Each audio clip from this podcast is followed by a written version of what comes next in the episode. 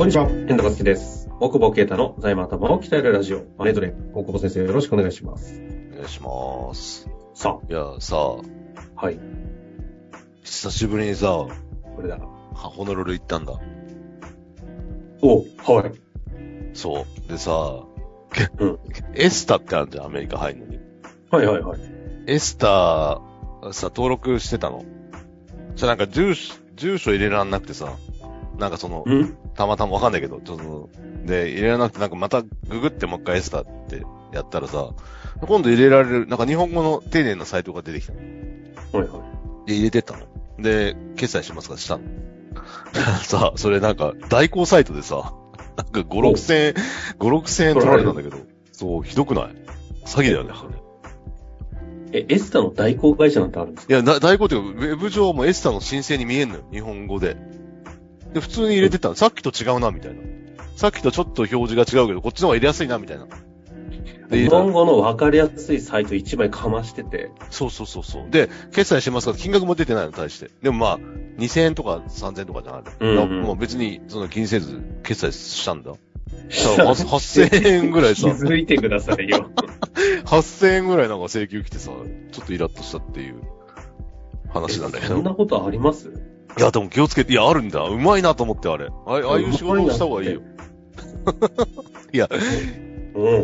いや、でも結構引っかかるやつ、引っかかっても気づかないやつもいいんだろうなと思うね。別に俺も、は80、70か80ドル来て、あ、そんなもんかなって思ったの。なんかでもそんな取られるかなと思って調べたら、多分20ドルとかなんだ。だからそれ60ドルぐらい差額取ってんの。えー、エスタのサイトって、その中に入れるんですね。いや、エスタっぽいサイトを作ってる。ういや、ググると上に出てくるから。でもそこで、けそこで入力したものがそのまま申請されるんですよ。だから多分じ、あいつらが打ってんじゃん、もう一回。だから代行してんじゃん、確かに。ないでしょ。いやいや、本当はコピー本してる。当に？ほんとほんと。えちょっと最近海外に行ってないから、いやそうでしょエスタ登録も、大久保先生と、あの、あ、おはよ行ったね。おはようじゃないか。行ったね。行サンフランスシスコ行ったね。コ来ましたよね。あグれ以来ーグルでチャリの乗ったもんね。見ましたね。そう。でさ、の乗ったらさ、今度、乗るときになんか、えーっと、飛行機入る直前なんかちょっといいですかって呼ばれてさ、荷物確認されて。な、なんなんあれ？反射扱いされてんの？それ、それはあの人としてのお話ですね。いやいや、おかしいでしょ。だって、一応ステータス会員で入ってるんですよ。いきなり呼ばれてさ、なんか中身見せろみたいな。マジでと思って。そう。普通、普通に行っただけですか？普普通に行っただけで。また変な格好してたんじゃないですか？なんか毛の生えた靴とか履いてる。いや、履いてい。ない、B さん。で、あれなんだよ、これちょっと伝えなきゃいけないなと思って。はいあの、ワクチン3回打ってない人をさ、PCR しなきゃいけないの。で、PCR 検査場が今アメリカ続々と閉じてますっていう。だから日本に帰ってこれない。あ、検査できないってこと？検査、今、いあんじゃん、その、気気楽な検査場みたいなのうんうんうんが。ああいうのももう、バイデンがやめろって言ってるらしくて。俺が行ったとこも、あと、2、3日で閉じますみたいな。あさって閉めるんですよね、みたいな。だからちゃんと病院に行かなきゃいけ戻ってない。これないって。そう、日本だけ帰れない。ああそう。なるほど。でさ、入ってきたらさ、あの、水、なんか、あれなんだ、ビジットジャパンみたいな登録するんだけどさ、それを見せて入ってくるのね。そこを見せろっていう外国人がめちゃくちゃいるのよ、なんか。雇われてる人たちが。あの、なんだろう。築地で勧誘する、いや、もっと違うな。規制が入る前のすすきのぐらいの。あっちのお兄ちゃんがすごい、もっとだ。すげえいんのよ。あれ、なん、税金でやってんのかな？なんかすごい数いるよ。ホノルル。いやいや日本の話は日本。あ、ホホノルルが帰ってきた時の時そうそうそう。ね。いやなんかよくわかんないね。ちょっと海外最近疎いので、あの、なんか情報ありましたら、ぜひ、お待ちしております。さあさあ、そんな、そんな大久保先生ですが、なんとかね、無事に帰国いただきましたので、今日も質問いきたいと思いますよ。はい。はい今日はですね、なんか似たような流れだなって感じがするんですが、はい。えー逃亡者カルロス・ゴーン。俺逃亡してねえよ鈴木が人生というドキュメンタリーを見ましたという方からご質問いただきました。えー内容は皆さんご存知かと思いますが、あの大企業 N さん、日産ですね。会もう計処カルロ理についス・ゴーンて、って言ってるからね。やはり監査方針では不正処理を見抜けないものなのでしょうかそのような場合、あくまで形だけの監査法人と大規模法人の監査に何の意味があるんだろうかと思ってしまいました。だったらロボットが不正を暴くみたいなソフトウェアがあればいいと思いました。えー中小企業の場合は 基本的に監査というよりも顧問税理士が対応しているかと思いますが、明らかに不正な処理、経費、虚偽の申告などが行われている場合、どのような対応をするのでしょうか？何か思い出に残る事例があれば、守秘義務の範囲内で教えてください。大久保先生はきっと何かあると思いました。と。なんだよということでいただきました。そうね。監査法、こう、あんまりわかん、まあ、その、なんだ。N さんの会計書については、カルロス・ゴーンのネットフリックス見てもらえばいいと思うんだけど。まあ、ですしね、あの、うんもう死ぬほどの YouTuber 上がってるんでね、そっちをちょっと掘るというよりも。そうだね。そうだね。いや、俺もだって金棒のね、不正の時に PWC いたから、青山監査法人か。あ、あの頃、2008そう。年、7年、あの辺でしたっけ？で、名前、会社名が変わったんだよ。うん。み、ミスズ監査法人になってやめようと思ったよ。中央青山 PWC コンサルティングって名前だったから、かっこいいと思って俺入ったのにさ、うんキャバクラでモテると思って入ったの。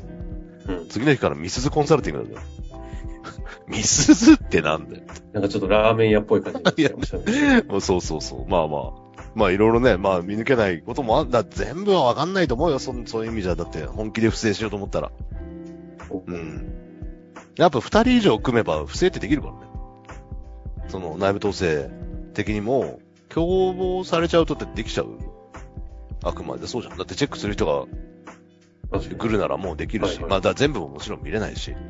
まあまあ、その辺はね、わかんないけど。まあ不正、でもまあそういう意味じゃ、あの、AI じゃないけど、そういう、プログラムで、プログラムでって言い方あれだな。だ例えばだって、えー税務で言えば、現預金残高の動きとかでね、あの変な動きしてんじゃないかみたいなことはもうできてきてるから、まうんうんあ、監査としてはそういうので、ね、えー、まあレベル上げていくというか、ことは、まああるんじゃないかと思うけど、うん。まあ、中小企業の場合は、そうね、これどの角度からなんだろう。その、明らかに不正な処理、わかんないこともあるよね。だって、堂々とさ、六本木で飲んできましたって、本当は飲んでないかもしれないけど、領収書忘れたらわかんないよね。その日どこにいたかどうかなんて。まあそうですね。その調査官じゃないから。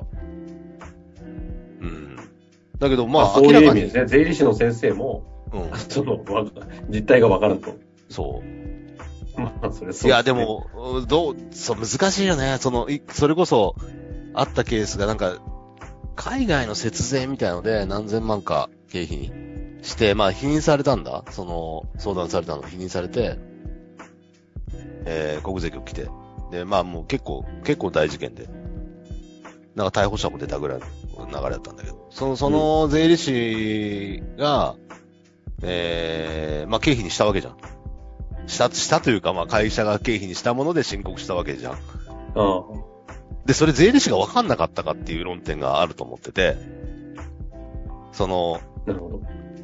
でもその書よ書類見たらさ、なんか広告宣伝費みたいな、しチラシが何百部みたいな。これで税理士処理したから、俺がどっちに非があるか分かんないけど、ただ、えー俺が申告するなら、このチラシどこにあんのって言うよねっていう。それも見ないでやってるっていうのは不正をまあ見逃してるだろうなと言われても仕方ないのかなみたいなああ。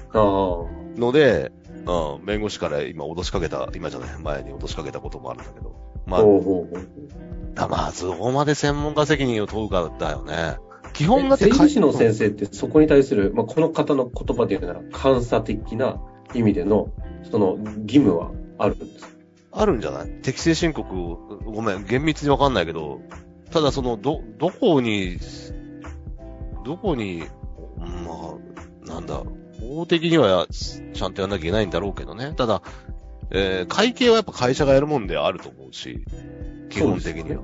だってそれはわかんないよ。その売り上げが、まあ入金あるから正しいとは思うけど、全部の処理が本当に正しいかって言われても、わかんないよ。これは会社責任ですよね、経理とかの。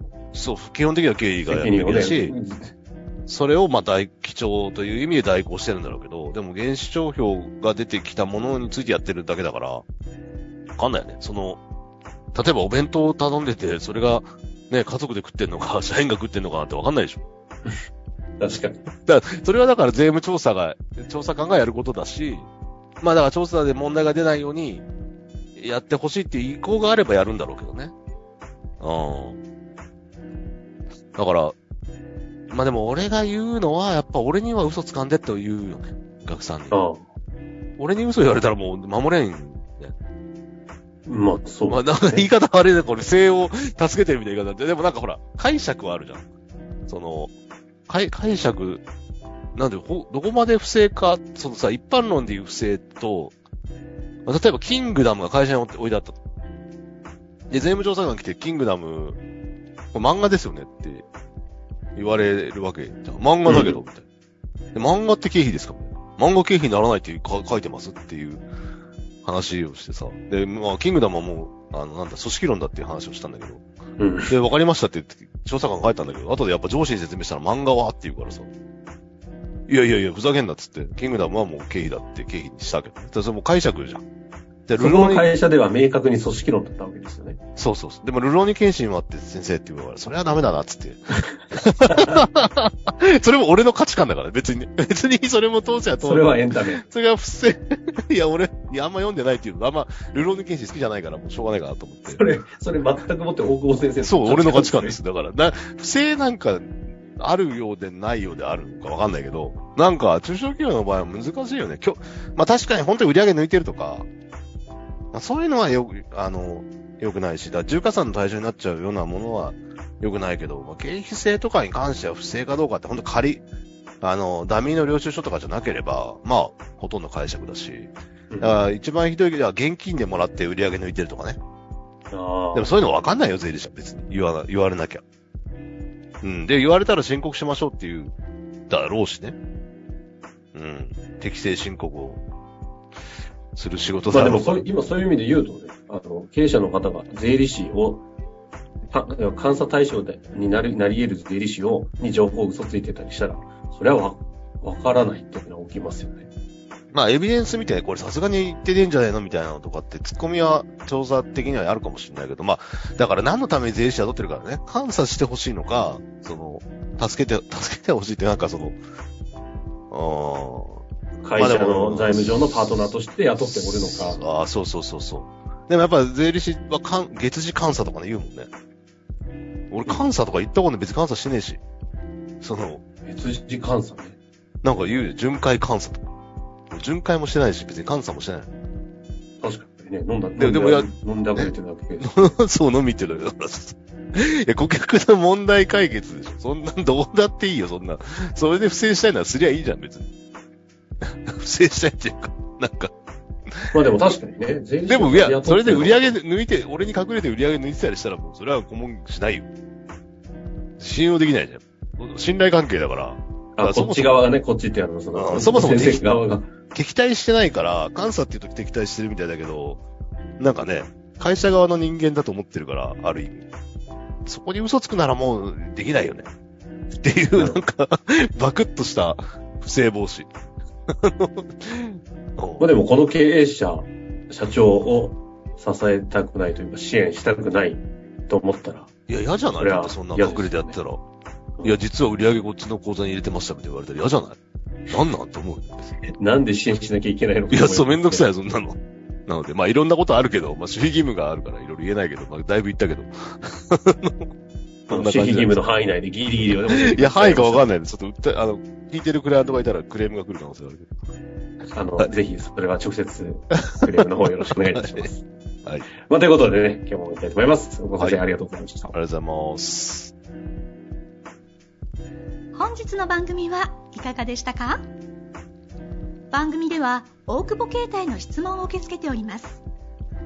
ウェブ検索で「税理士カラーズと入力し検索結果に出てくるオフィシャルウェブサイトにアクセス。その中のポッドキャストのバナーから質問フォームにご入力ください。またオフィシャルウェブサイトでは無料メルマガも配信中です。ぜひ遊びに来てくださいね。